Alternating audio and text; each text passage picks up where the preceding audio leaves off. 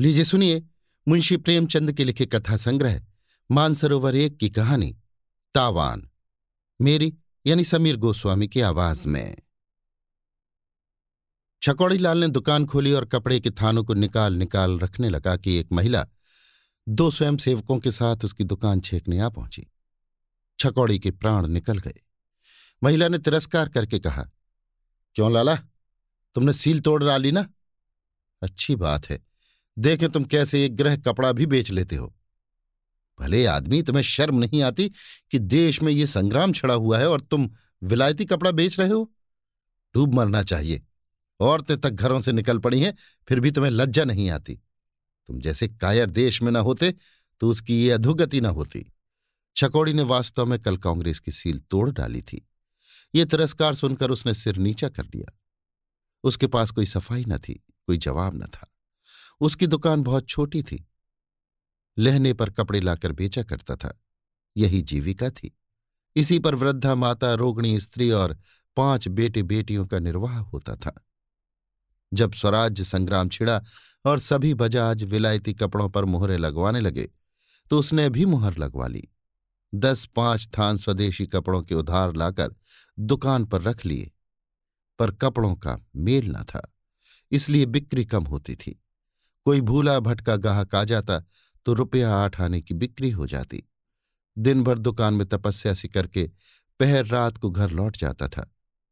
गृहस्थी का खर्च इस बिक्री में क्या चलता? कुछ दिन कर्ज वर्ज लेकर काम चलाया। फिर गहने बेचने की नौबत आई। यहाँ तक कि अब घरों में कोई ऐसी चीज़ न बची, जिससे दो चार महीने पेट का भूत सिर से टल जाता। उधर स्त्री का रोग असाध्य होता जाता था।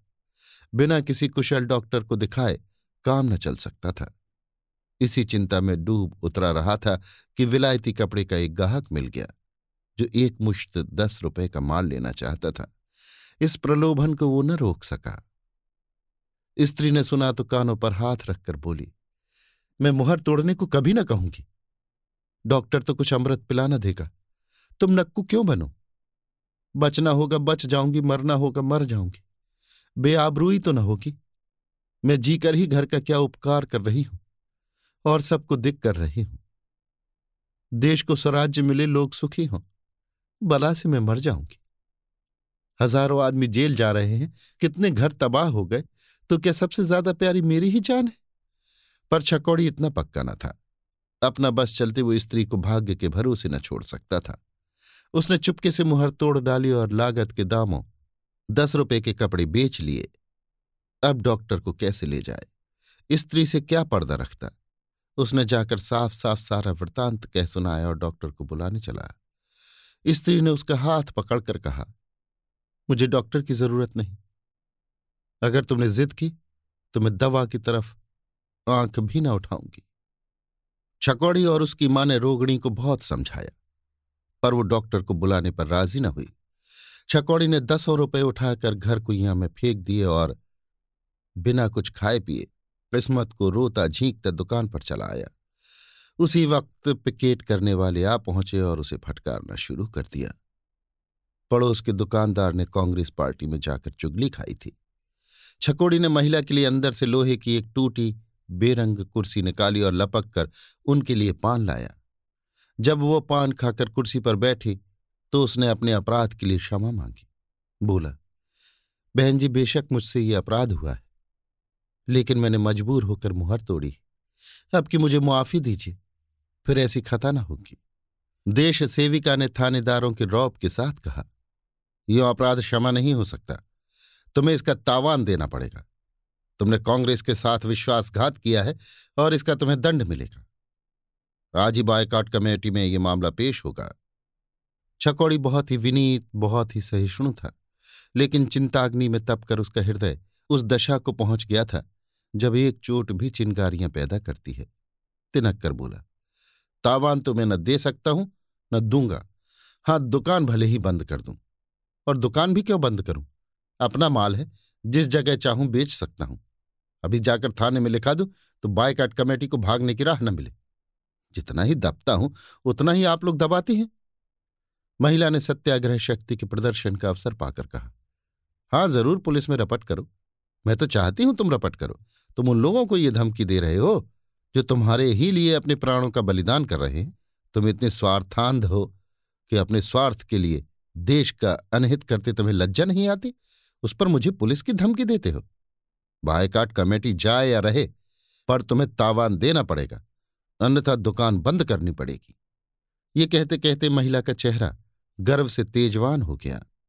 कई आदमी जमा हो गए और सब के सब छकौड़ी को बुरा भला कहने लगे। छकौड़ी को भी मालूम हो गया कि पुलिस की धमकी देकर उसने बहुत बड़ा अविवेक किया है। लज्जा और अपमान से उसकी गर्दन झुक गई और मुँह जरा सा निकल आया। फिर उसने गर्दन नहीं उठाई। सारा दिन गुजर गया और थेले की बिक्री न हुई। आखिर हार कर उसने दुकान बंद कर दी और घर चला आया। दूसरे दिन प्रातःकाल बायकाट कमेटी ने एक स्वयंसेवक द्वारा उसे सूचना दे दी कि कमेटी ने उसे एक सौ एक रुपये का दंड दिया है। छकौड़ी इतना जानता था कि कांग्रेस की शक्ति के सामने वो सर्वथा अशक्त है। उसकी जबान से जो धमकी निकल गई, इस पर उसे घोर पश्चाताप हुआ। लेकिन तीर कमान से निकल चुका था। दुकान खोलना व्यर्थ था। वो जानता था, उसकी धेले की भी बिक्री न होगी। एक सौ एक रुपये देना उसके बूते से बाहर की बात थी। दो तीन दिन चुपचाप बैठा रहा। एक दिन रात को दुकान खोलकर सारी गांठें घर उठा लाया और चुपके चुपके बेचने लगा। पैसे की चीज़ धीले में लुटा रहा था और वो भी उधार। जीने के लिए कुछ आधार तो चाहिए, मगर उसकी ये चाल भी कांग्रेस से छिपी ना रही। चौथे ही दिन गोइंदो ने कांग्रेस को ये खबर पहुँचा दी। उसी दिन तीसरे पहर छकौड़ी के घर की पिकेटिंग शुरू हो गई। अब की सिर्फ़ पिकेटिंग शुरू न हुई, स्यापा भी था। पाँच, छह स्वयं सेविकाएँ और इतने ही स्वयंसेवक द्वार पर स्यापा करने लगे। छकौड़ी आँगन में सिर झुकाए खड़ा था, कुछ अक्ल काम न करती थी। इस विपत्ति को कैसे टाले? रोगणी स्त्री साहिबान में लेटी हुई थी। वृद्धा माता उसके सिराहने बैठी पंखा झल रही थी और बच्चे बाहर से आपे का आनंद उठा रहे थे। स्त्री ने कहा, इन सबसे पूछते नहीं खाए क्या? छकौड़ी बोला किससे पूछूँ? जब कोई सुने भी। जाकर कांग्रेस वालों से कहो, हमारे लिए कुछ इंतज़ाम कर दें, हम अभी कपड़े को जला देंगे। ज़्यादा नहीं, पच्चीस रुपए महीना दे दें। वहाँ भी कोई ना सुनेगा तुम जाओगे भी या यहीं से कानून बघारने लगे? क्या जाओ उल्टे और लोग हँसी उड़ाएँगे। यहाँ तो जिसने दुकान खोली, उसे दुनिया लखपति ही समझने लगती है। तो खड़े खड़े ये गालियाँ सुनते रहोगे? तुम्हारे कहने से चला जाऊँ, मगर वहाँ ठिठोली के सिवा और कुछ ना होगा। हाँ मेरे कहने से चले जाओ जब कोई ना सुनेगा तो हम भी कोई और राह निकालेंगे। छकौड़ी ने मुँह लटकाए, कुर्ता पहना और इस तरह कांग्रेस दफ्तर चला, जैसे कोई मरणासन्न रोगी को देखने के लिए वैद्य को बुलाने जाता है। कांग्रेस कमेटी के प्रधान ने परिचय के बाद पूछा, तुम्हारे ही ऊपर तो बॉयकाट कमेटी ने एक सौ एक रुपये का तावान लगाया है? जी हाँ। तो रुपया कब दोगे? मुझमें तावान देने की सामर्थ्य नहीं है। आपसे मैं सत्य कहता हूँ, मेरे घर में दो दिन से चूल्हा नहीं जला। घर की जो जमा जथा थी, वो सब बेचकर खा गया। अब आपने तावान लगा दिया। दुकान बंद करनी पड़ी। घर पर कुछ माल बेचने लगा। वहाँ स्यापा बैठ गया। अगर आपकी यही इच्छा हो कि हम सब दाने बगैर मर जाएँ तो मार डालिए। और मुझे कुछ नहीं कहना है। छकौड़ी जो बात कहने घर से चला था, वो उसके मुँह से न निकली। उसने देख लिया कि यहाँ कोई उस पर विचार करने वाला नहीं है। प्रधान जी ने गंभीर भाव से कहा तावान तो देना ही पड़ेगा। अगर तुम्हें छोड़ दूँ तो इसी तरह और लोग भी करेंगे। फिर विलायती कपड़े की रोकथाम कैसे होगी? मैं आपसे जो कह रहा हूँ, उस पर आपको विश्वास नहीं आता? मैं जानता हूँ तुम मालदार आदमी हो। मेरे घर की तलाशी ले लीजिए। मैं इन चकमों में नहीं आता। छकौड़ी ने उद्दंड होकर कहा तो ये कहिए कि आप देश सेवा नहीं कर रहे हैं, गरीबों का खून चूस रहे हैं। पुलिस वाले कानूनी पहलू से लेते हैं, आप गैर कानूनी पहलू से लेते हैं। नतीजा एक है, आप भी अपमान करते हैं, वो भी अपमान करते हैं। मैं कसम खा रहा हूँ कि मेरे घर में खाने के लिए दाना नहीं है, मेरी स्त्री खाट पर पड़ी पड़ी मर रही है, फिर भी आपको विश्वास नहीं आता। आप मुझे कांग्रेस का काम करने के लिए नौकर रख लीजिए, पच्चीस रुपए महीने दीजिएगा।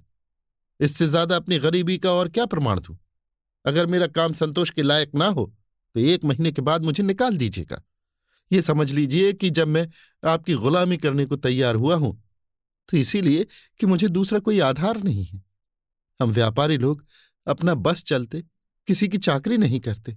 जमाना बिगड़ा हुआ है, नहीं एक सौ एक रुपए के लिए इतना हाथ पाँव ना जोड़ता। प्रधान जी हंसकर बोले, ये तो तुमने नई चाल चली। चाल नहीं चल रहा हूँ। अपनी विपत्ति कथा कह रहा हूँ। कांग्रेस के पास इतने रुपए नहीं है कि वो मोटो को खिलाती फिरे। अभी आप मुझे मोटा कहें जाएँगे? तुम मोटे हो ही। मुझ पर जरा भी दया न कीजिएगा। प्रधान ज़्यादा गहराई से बोले चकौड़ी लाल जी, मुझे पहले तो इसका विश्वास नहीं आता कि आपकी हालत इतनी खराब है। और अगर विश्वास आ भी जाए तो भी मैं कुछ कर नहीं सकता। इतने महान आंदोलन में कितने ही घर तबाह हुए और होंगे।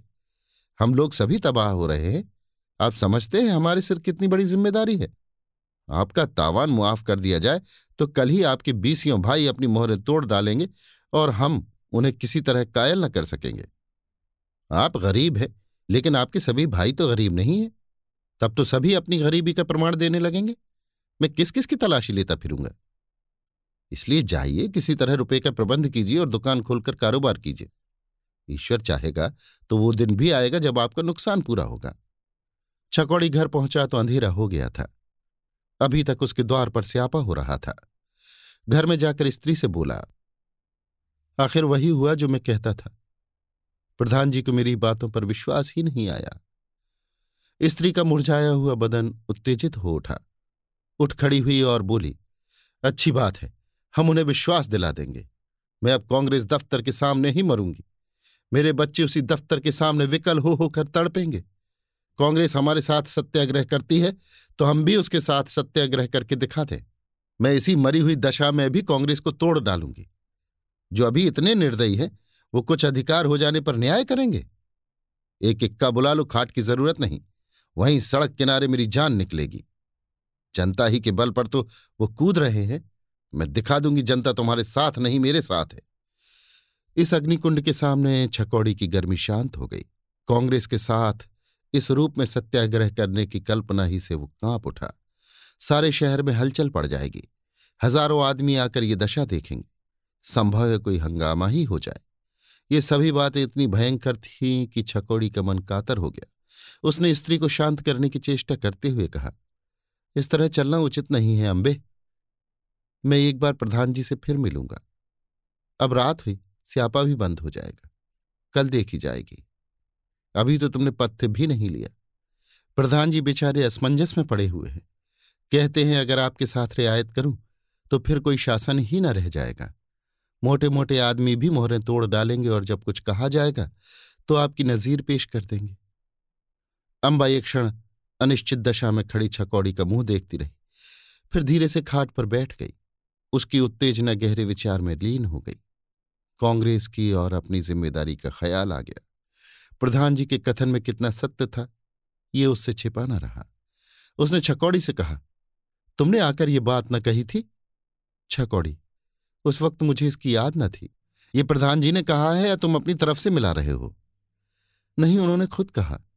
मैं अपनी तरफ़ से क्यों मिला था? बात तो उन्होंने ठीक ही कही। हम तो मिट जाएँगे। हम तो यों ही बिटे हुए हैं। रुपए कहाँ से आवेंगे? भोजन के लिए तो ठिकाना ही नहीं। दंड कहाँ से दें? और कुछ नहीं है, घर तो है। इसे रेहन रख दो और अब विलायती कपड़े भूल कर भी न बेचना। सड़ जाए, कोई परवाह नहीं। तुमने सील तोड़कर ये आफत सिर ली। मेरी दवा दारू की चिंता न करो। ईश्वर की जो इच्छा होगी वो होगा। बाल बच्चे भूखों मरते हैं, मरने दो। देश में करोड़ों आदमी ऐसे हैं जिनकी दशा हमारी दशा से भी खराब है। हम न रहेंगे, देश तो सुखी होगा। छकौड़ी जानता था, अंबा जो कहती है, वो करके रहती है। कोई उज्र नहीं सुनती। वो सिर झुकाए अंबा पर झुंझलाता हुआ घर से निकलकर महाजन के घर की ओर चला। अभी आप सुन रहे थे मुंशी प्रेमचंद के लिखे कथा संग्रह, मानसरोवर एक की कहानी, तावान। मेरी यानी समीर गोस्वामी की आवाज़ में।